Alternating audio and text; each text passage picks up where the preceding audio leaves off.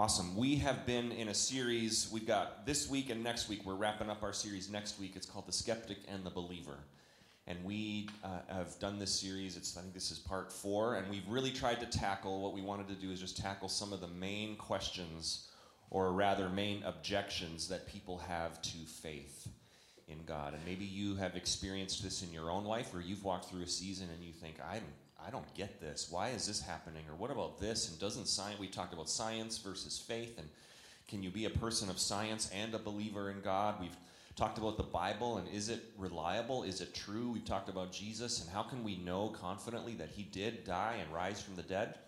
And today we are tackling maybe one of the first questions or one of the biggest questions that both people of faith and maybe the skeptics of faith or people who are not of faith we all kind of have this same question.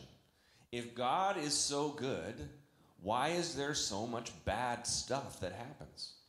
Ever heard that? Ever thought that? That's a question that I, as a pastor, there's been times where I've walked through seasons in my own life or in the lives of other people where it's just difficult. And you think, man, God could do a lot with this circumstance, but yet it doesn't seem like ever felt like you're praying for something and you're like, oh, I just don't feel like God is listening, or that He's choosing not to answer that prayer. This is a big question we have in our world. Why doesn't God stop evil? And I put this up on the screen. If He's good, if He could, then He would, right? If He's good, if He loves us, and He could, like if He had all power and the ability to stop evil, then of course He would. Right? Of course he would. But yet we see evil in our world. We walk through seasons of suffering. And so, this is a difficult one, isn't it? Have you ever felt that? Anyone with me this morning? At least nod or do a little bit, right? We wrestle with this. Other people outside the faith community wrestle with this. Since there's evil in the world, since there's pain and suffering, either there's a problem with God's goodness or his ability. And if you uh, talk to some people, maybe who are even atheist or believe there is no God, this is one of the things. They say, well, there can't be a good and powerful God because the presence of evil. The presence of evil in the world is an evidence that they have against the very existence of God, which that's a side topic. If you're using morality or the existence of good and evil as an argument against God, it doesn't really work because without a God, there's no knowledge of good and evil. There's no morality that we can even measure it to. So, but we're not going to get into that today because I don't believe that many people in the room are atheists or even watching online. Not that that's a dig on people watching online, but that's where the atheists hang out. Most people stop short of atheism. Most people would say, I believe there's a God. I just don't like how he's running things from time, right? I believe there's a God, but I question how he's doing things, especially when pain and suffering hits close to your life. I believe there's a God. He just isn't real good right now because I wish or I pray or I hope that things would be different. So we're going to jump into three big questions regarding faith and evil. And here's the goal today one would be just to give us some understanding, some perspective. Maybe if you are here or you know someone in your life that wrestles with this question, you can get some understanding and some perspective of that. But also, what I want us to do, and maybe at the end of this service, we'll just have a time of prayer where I know there are people in the room that are wrestling or walking through difficult times, that they are walking through a storm right now. So I would love it if we could just spend some time in the presence of God, getting some comfort and some peace in the midst of the storm. Amen? That we could have the knowledge of that there is a good God who is walking with us. So some of this is going to seem a little bit more academic, like, oh, great, another Sunday in church where I feel like I'm at school. So we're going to kind of dive through a little bit of this, talk about this issue of why is there evil in the world. And then at the end, I want us to have a time where we can just allow the presence of God to come and minister to our hearts as we are walking through times that are difficult in this world. All right, so first big question. This is a big one. Why is there evil? Why is there evil?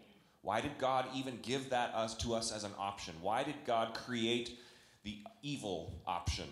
Right? Couldn't he have just had it where all we he he made us, he formed us. Couldn't he have just made it so that we only had the option to do good? Why is there evil? Well, let's talk about this. God did not create evil. God didn't create it. None of the seven, six days of creation were when God said, and then God created the heavens and the earth, and then the evil things. God didn't do that. He created us with the ability to choose. God created everything good. Everything in God's creation was good. Yet he gave all of creation the ability to choose. He gave God he gave creation freedom to choose. So evil wasn't created by God. Evil is when somebody takes something designed for good and distorts it or turns it against the thing that God had designed it for, right? So God created everything good and then mankind brought evil into the world because we had a choice. And Adam and Eve chose sin. And if you're blaming Adam and Eve for everything, we also choose sin, right? I don't know if, I mean, maybe if I'm thinking about it, maybe I'm like, I probably could have held out longer than Adam and Eve before biting that apple, but it probably wouldn't have taken me long, right? We have the freedom to choose. Now, this is a big point. God lays this out throughout the Old Testament, you see it especially. God, with the nation of Israel, lays it out for them and saying, I'm giving you all the information you need to make good choices.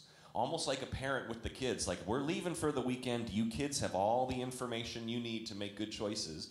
And then God says to his children, the children of Israel, in Deuteronomy 30, verse 19. I wanted to read a couple verses. Deuteronomy chapter 30, verse 19. This is God talking to the Israelites. This day I call the heavens and the earth as witnesses against you, that I have set before you life and death, blessings and curses. God is letting them know I've given you everything you need to make this choice. Now choose life so that you and your children may live. Choose life that you and your children may live. God is laying it out there that the Israelites have the freedom to choose life or death. The life following after God, blessings, or the life following after themselves or sin, curses. Now, this is another side note here, but this is a sobering verse because of a little phrase right at the end there. Choose, make good choices, choose life so that you and your children may live. That is sobering for us when we recognize how often do we fall into this trap of thinking, like, oh, my decisions only affect me. My decisions only affect me here and now. This is how I'm feeling right now, and so I'm going to make this decision based on how I'm feeling right now. And we totally neglect what is going to be the ramification for these decisions down the road. We don't think about how this could affect us years down the road, or that it could affect our children down the road. The choices we make have and can have generational impact. And some of you might be here thinking today, I'm, I'm living the life, whether blessings or curses, because of a choice that was made generations ago. It might be a choice that uh, a, a, relative of yours, a grandparent of yours, introduced faith into the family line, and you are, as Christy and I are, bearing the blessings of a legacy of faith that has been handed down. And some people are saying, well, my grandparent brought alcohol into the family line, and I struggle with this because that's just the legacy that's been handed down to me. You see that legacy can be two very different things, all because somebody made a choice, wasn't thinking about how it could affect years and years and years down the road. Does that make sense? This is decisions that God has laid out for us. So, why is there evil in the world? Because God gave us the ability to choose God gave us the ability to choose evil. Why didn't God just make it so that we couldn't choose evil? This is a big thing about a relationship, okay? If God creates us to have a relationship with Him, a loving relationship with Him, He has to give us the choice to choose Him or reject Him. There is no loving relationship if God, instead, when He was creating man and woman, He said, you know what, rather than giving them the freedom to choose, I'm just going to make them like little worship robots and when they come to church and they sing songs about the holiness of God, it's like, I'm going to worship, we love God, everything we, and no ability to choose, right? If God did that, how could He ever realize that there is a loving relationship? Let me put this in other terms, okay? I'm going to pick on Stephen and Brooke here in the front row because they're doing such a good job listening today. Okay, Stephen, when he first met Brooke in high school, right? Middle school. As a middle school, as a middle schooler, Stephen looked at Brooke and said, I got I'm gonna I want to woo Brooke. I want to win her over. And in and I'm sure your middle school skills of wooing were quite solid. But he he wanted to win Brooke over in, in hopes that Brooke would choose him. And they're doing great so far. You guys are awesome. But however, what if, as the relationship went on, years and years down the road, Steven started thinking, I'm nervous that Brooke is not going to choose me. And so I'm going to take that ability to choose out of her hands, and I'm going to invite her over, and then I'm going to lock her in the basement. where I will keep her there forever, right? And then I will know that she's there forever, and she loves me because there she is in my basement, and she's not leaving. She doesn't have a choice. Does that make sense? As soon as we take the freedom to choose away, we cannot confidently say that there's a loving relationship unless you are psychotic like those movies of the creepy people. Okay, so there has to be a choice.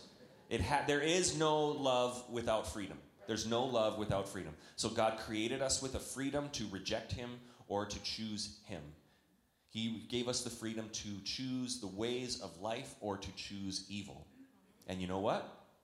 We've chosen evil. All of us have chosen evil. And we continue to choose evil. And that is why there is evil in the world. That's why there's evil in the world. So, God didn't create it, but He gave us the ability to choose. Second big question well, then, if God gave us the ability to choose, why doesn't He, if He is all powerful, stop the people who are about to do the very evil thing? Why doesn't God stop it? We look at some of the human caused tragedies in our world. Um, so let's say there's a there's someone who wants to, a gunman who's going into a public setting and is about to open fire, which unfortunately happens. Now, we would say if God has the ability to cause that gun to not work, should he do that? And we would say, yeah, that would be great. God would have the ability to cause something to happen what that wouldn't cause this damage or cause this evil? Or could he stop the, the, the car from starting when the drunk driver is about to start driving away, about to cause havoc in our world? Now, we would say, yeah, these things make sense. We, these things make sense. But let's back it up a little bit. Let's back it up a couple levels. I'm going to ask a couple of questions. And the first one, it's very important you don't raise your hand in light of the second question, okay? So, first question If you could eradicate all evil and hurt from the world, would you? Okay, think about that. That sounds pretty good. If you could eradicate all hurt and evil from the world. The follow up question is Have you ever done anything hurtful to somebody else in your life? Hmm. Right? Now, if every time you were about to say something hurtful to your spouse, it was like you're all of a sudden you're about to you got the comeback that's going to win the argument, and all of a sudden God renders your mouth useless. Oh yeah, mm, mm, oh I can't. Mm, right? You were trying to do say, something, and God rendered you useless. Someone cuts you off in traffic, and you want to let them have it, and it's like all of a sudden it's like must lift finger to get that can't do it. Right? We start thinking now. Of course, these examples that I give now are different than mass shootings and drunk driving and even, you know, genocide and human trafficking and all. Of course, any rational person would say, yeah, that's different. Me saying something that's hurtful to somebody is different than human trafficking. Of course it is. Of course it is. But yet, A, where's the line that God would say, well, I'm going to stop this, but not this? And in us, we say, well, my choices to do hurtful things to other people are fine because they're justified, because they deserve it, right? We have all these human thoughts, but when God allows our free will, it allows people to choose sometimes unimaginable evil. Sometimes unimaginable evil. The love of money will lead people to do unimaginable things to other people to get money.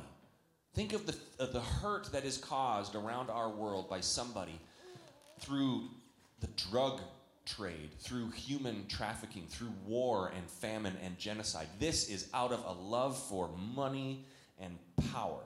That is what is causing this unimaginable hurt. The idolization of sexual freedom in our world, the idolization of pleasure, has led to unimaginable hurt.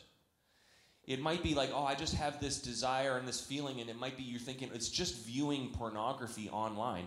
You are thereby supporting an industry which is causing unimaginable hurt for the men and the women caught up in that industry. Not to mention the world of child pornography, human trafficking, slavery, all of these things led by our freedom to choose what feels good or what we prefer.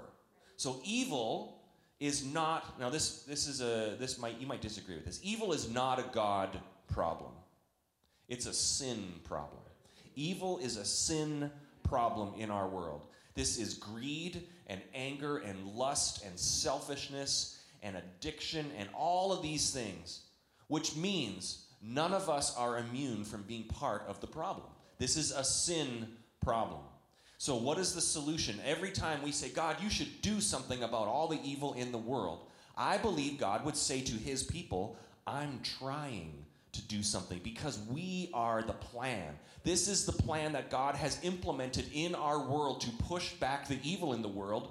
Us, the body of Christ the, the carriers of the Holy Spirit, the carriers of the presence of God, to go into all the world where there is famine, where there are orphans and widows, where there is human trafficking, where there are lost people, and say, We are bringing the life of Jesus Christ. And that is what is going to change the world. So we cannot sit there and say, God, you got to do something because God's going to point the finger back at you and say, I'm trying.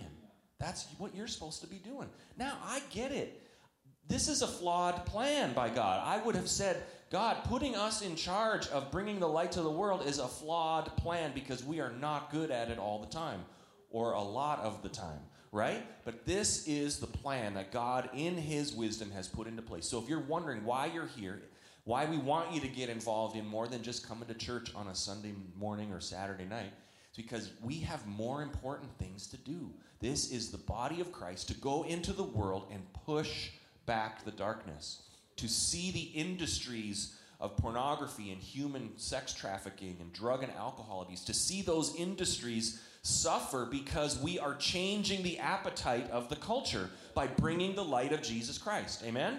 This is what we are to do. Now, I'm going to say something here and I'm going to preface it with this. I'm a Canadian. I do not get to vote in the upcoming election, so you don't need to worry about how I'm going to vote. Okay? Preface disclaimer over. A lot of people, what we do is we think this is the government who's going to do this. That if we vote in the right person, then that is going to be pushing back the evil. Okay? And the narrative of our, our culture, now, the election's coming up, and as a Canadian, I can say this you Americans really get into your elections. Like, there is, wow, there's a lot of those commercials going around. And what happens is, if you watch, on both sides, the narrative is put out that this is not just picking a candidate, this is good versus evil.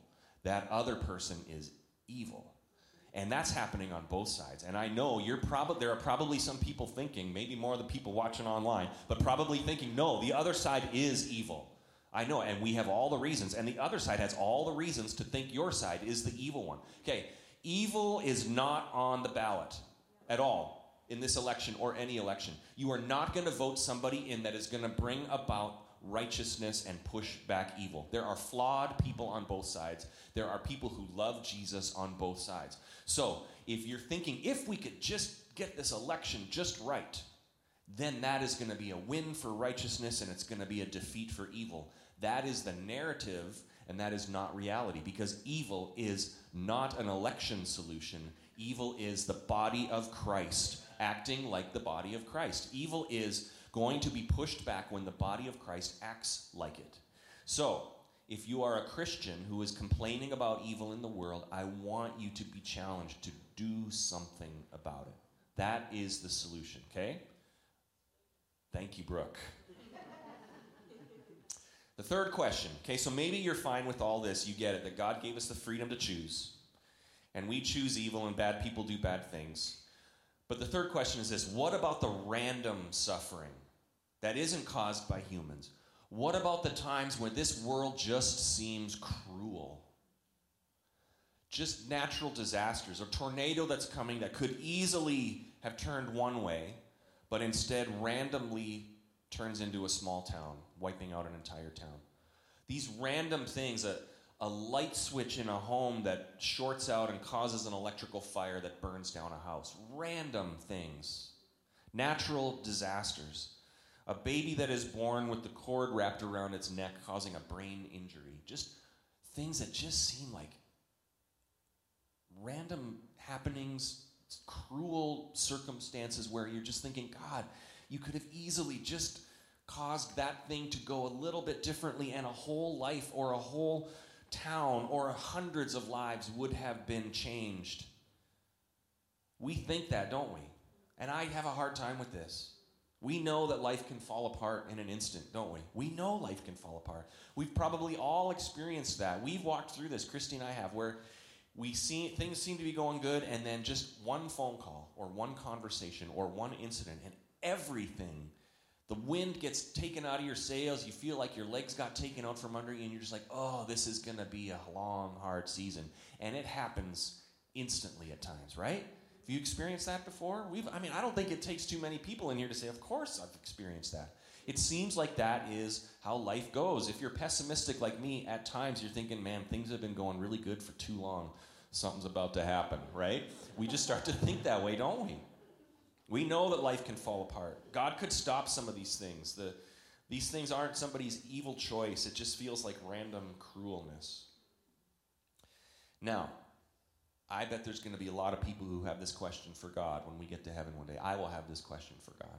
As a pastor, I've prayed for people, and sometimes the prayers have been answered and miracles have happened, and sometimes they haven't. And I don't know what the difference was. I was praying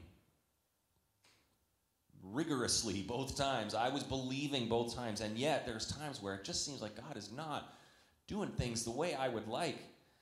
And I'm going to ask him about that someday. But so I'm not, I don't have all the answers for this one, and I'm not going to attempt to answer for God. But here's what I know. Here's what I know for sure that right now, our world is broken.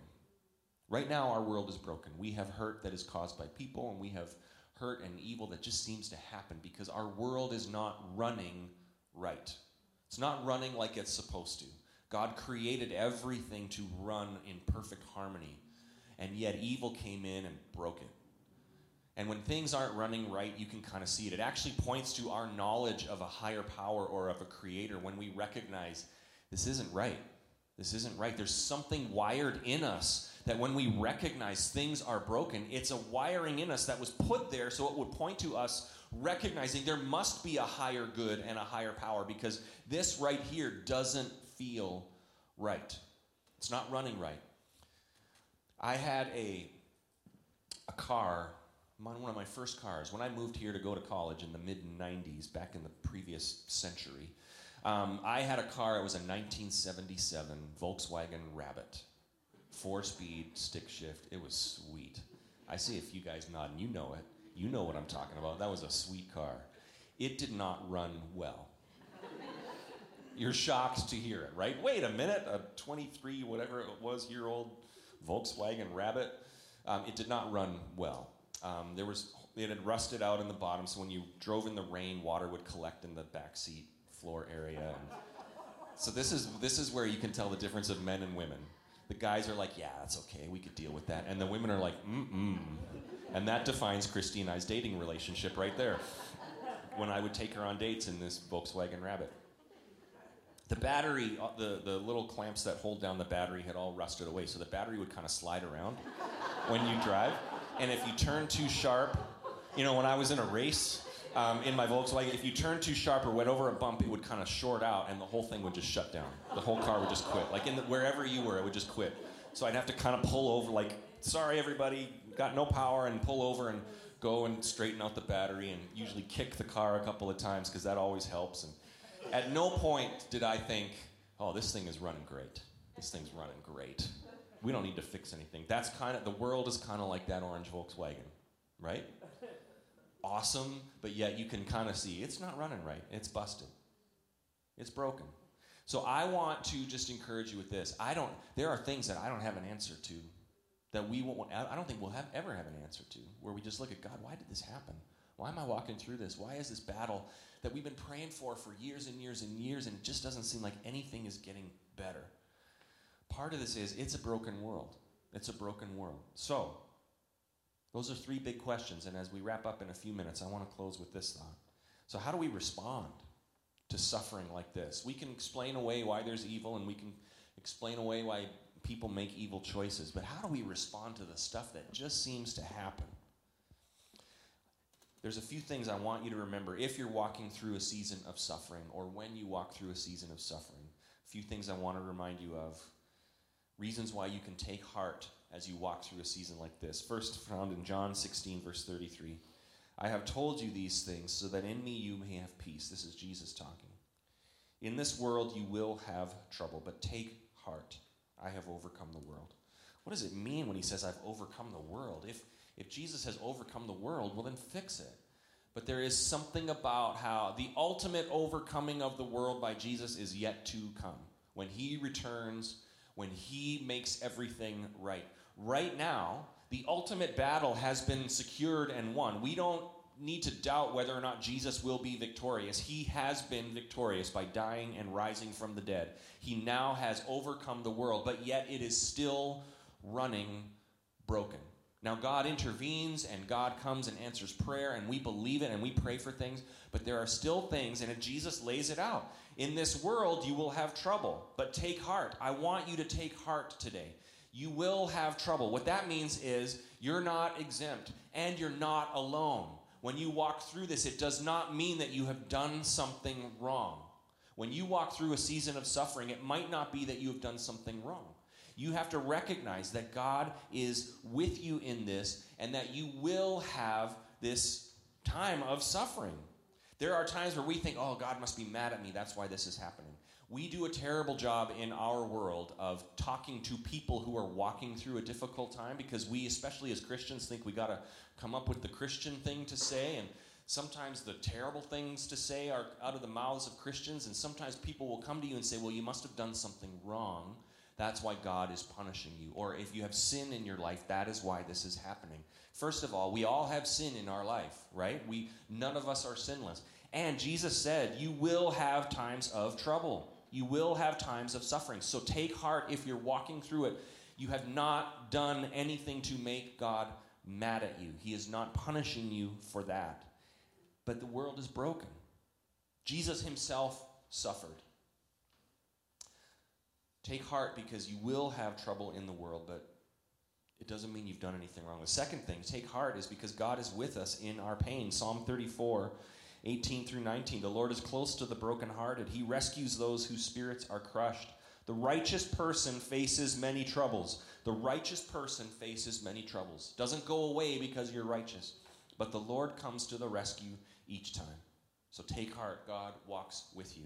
And take heart because it will not last forever. The season you're in is not going to last forever. This pain you're walking through is not going to last forever. Some of you have been walking through it for years and years, and you don't see how it's going to get any better. And even if it's a medical diagnosis that you say, this isn't going to get better, this isn't something that gets healed or has a cure for, we know ultimately it's still not going to be with you forever because one day we will be with Jesus in heaven where he will make everything right, where he will make everything the way it was designed without sin, without sickness and pain, without suffering. It will not last forever. So this causes us to hope and to take heart because we know when we suffer, we're just suffering like Jesus did. We have the fellowship of Jesus. When we suffer, that God is with us, close to the brokenhearted and walking with us. And when we suffer, we can say, This is not going to last forever. We would love to avoid pain and suffering, but we won't avoid it. However, there is a God who walks with you, and it will not last. Amen? It's not going to last forever. So I want you to take heart today in the season of pain and suffering.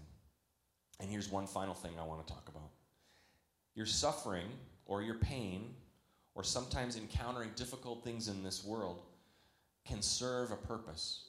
Can serve a purpose. And this is another annoying thing that Christians say that we should stop saying, well, God's got a reason for it, right? There's a purpose for it. I know there is, but it's annoying to hear, isn't it? Like, we got to stop saying that. Well, you know, God's going to, God's got something for you in this.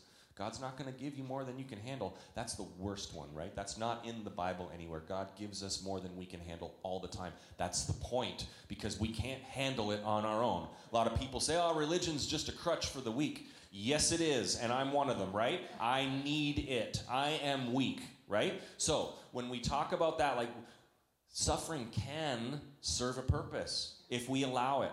Pain causes growth and learning. This is how kids learn not to run into walls because they have pain in their head when they hit a wall, right? That's how we learn. Now, grown up life, when we walk through a season of pain and suffering, that's how we grow. That's how we learn. James, the brother of Jesus, says this in his letter, the book of James in the New Testament. And this is like right out of the chute, right out of the gate. James says this. After verse 1, where he's introducing himself Hi, James here, servant of God, and I'm writing to all you people. Then he says this in verse 2 Consider it pure joy, my brothers and sisters, when you face trials of many kinds. That's a stretch to me, right? I'm fine with enduring trials of many kinds, but pure joy, I mean, come on, James. Because you know that the testing of your faith produces perseverance. Let perseverance finish its work so that you may be mature and complete, not lacking in anything. There are lessons that we learn, there is growth that occurs that can only occur when we walk through a season of suffering. It is difficult. I wish it wasn't that way, but there is a growth to our faith. Suffering is often the path that leads us to God. I've seen this in my life, I've seen this in our life. We've walked through seasons of really difficult times, Christy and I, with our kids. We've walked through difficult times in our marriage. We've walked through difficult times with health issues in our family. We're walking through a difficult time right now with Christy's father going through liver cancer.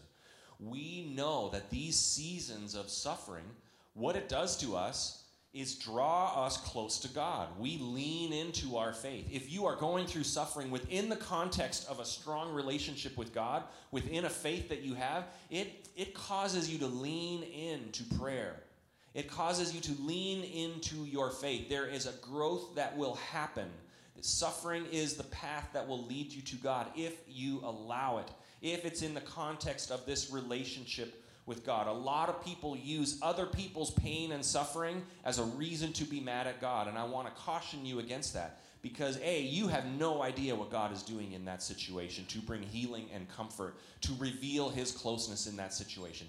And B, all of this has to be done within your relationship with God. In that relationship, when you walk through suffering, you can lean in and say, God, I don't know why this is happening, but I still trust that you are good and I will still lift my hands in worship and declare that you are holy and good, even in the midst of the storm. That is the worship that honors God in that context of your relationship with Him. You have no idea what God is doing in a situation in your life or in somebody else's life. And you have no idea how God is going to work this situation to bring about good for you ultimately and to bring about glory for Himself. And that is our goal as Christ followers, right? To just be a life that brings glory to God. I've experienced this in my life when we walked through a really difficult time with our kids. God was close. This is my testimony. God was close in that difficulty. I leaned into my faith. I've experienced this in other parts of the world where I've been around, you know, I've spent time in different parts of the world around some of the poorest people on the planet, and yet their faith is strong because their suffering causes them to lean into their faith in God. Not a, not a reason to push back and to question and to doubt, but to lean in and say, God, I know you are good. There is something that happens when God is all we have. And we don't experience that in this part of the world very often because we've got a lot. But when God is all you have, you lean in and your faith becomes alive. And I believe that God responds to that kind of faith. There are people who suffer well, and it's because of a relationship with Jesus Christ. It's because of a relationship with Jesus Christ. I have seen there are people in the room now who have walked through really, really, really difficult seasons. And what they have done is allowed God to bring healing to their heart and now to redeem it so that that story and that testimony is now bringing life to other people. That walking through a battle that you walked through, God could turn it around and somehow down the road, if you'll allow it, use that very tragedy, that very season of suffering, for you to minister to other people who are walking through it. That is a life that honors God. When we say, God, I don't know why I'm walking through this, but I will trust you in this, that you are working for my good and you're going to bring good about it. And I trust you that this isn't forever, that my hope is in heaven. Man, there's something about when we have everything all comfortable on the earth, we kind of lose our hope for heaven. A season of suffering can lead us to say, you know what, this is a good reminder that this world is broken and it is not my home, and I long for heaven. That's the last thing I want to mention today. Suffering leads to a hope for heaven. Revelation chapter 21 right at the end of the Bible. This is the Apostle John. At the end of his life, he's been exiled to this island, basically imprisoned on this island. He knows he's not getting off this island. He is alone, isolated. He's going to die there. And God gives him this revelation of what the spiritual reality is like. That's what the book of Revelation is the spiritual reality that's happening right now, and ultimately how it will end up. And this is what John sees in this revelation. He sees Jesus and then he sees this vision of what is happening. And then he says this in Revelation 21 3 through 5. And I heard a loud voice from the throne saying, Look, God's dwelling place is now among the people. And he will dwell with them, and this will, they will be his people, and God himself will be with them and be their God. This is an image of what is to come. So, verse 4 He will wipe every tear from their eyes. There will be no more death, or mourning, or crying, or pain. For the old order of things has passed away. Right now, a season of suffering that we walk through, we're in the old order of things. We're in the things that just aren't working right. We're in the 77 Volkswagen world that's just not running great. The old order of things has passed away. He who was seated on the throne said, I am making everything new. One day it will be made new. One day it will be made new. Take heart. This isn't forever. You will endure. You will get through it. God will walk with you through this, and He will use that season to redeem it and to bring glory for Himself and good for your life and ministry to other people if you will allow it. There is good that God is working in you. He is with you, and He will one day make everything new. Amen?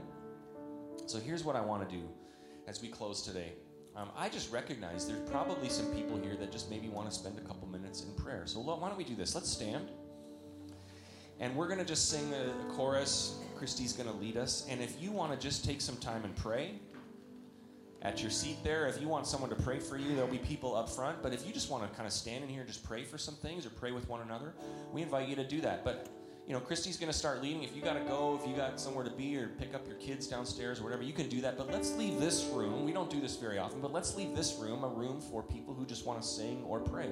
Because this is a difficult thing to navigate through. We walk through difficult times. So I want to close in prayer, and then you are free to go. But Christy's going to lead us in a song. If you want to stay and just pray for a few moments, I invite you and encourage you to do that. So, Heavenly Father, I pray that you would seal this in our hearts as we walk through difficult things, as we have questions of why there is so much hurt in the world, I pray that our faith would increase through that, that you would make yourself known, that we would lean into our relationship with you, and our faith would rise knowing that you are good, that you can be trusted, and that one day you will make all things new. We pray these things in Jesus' name.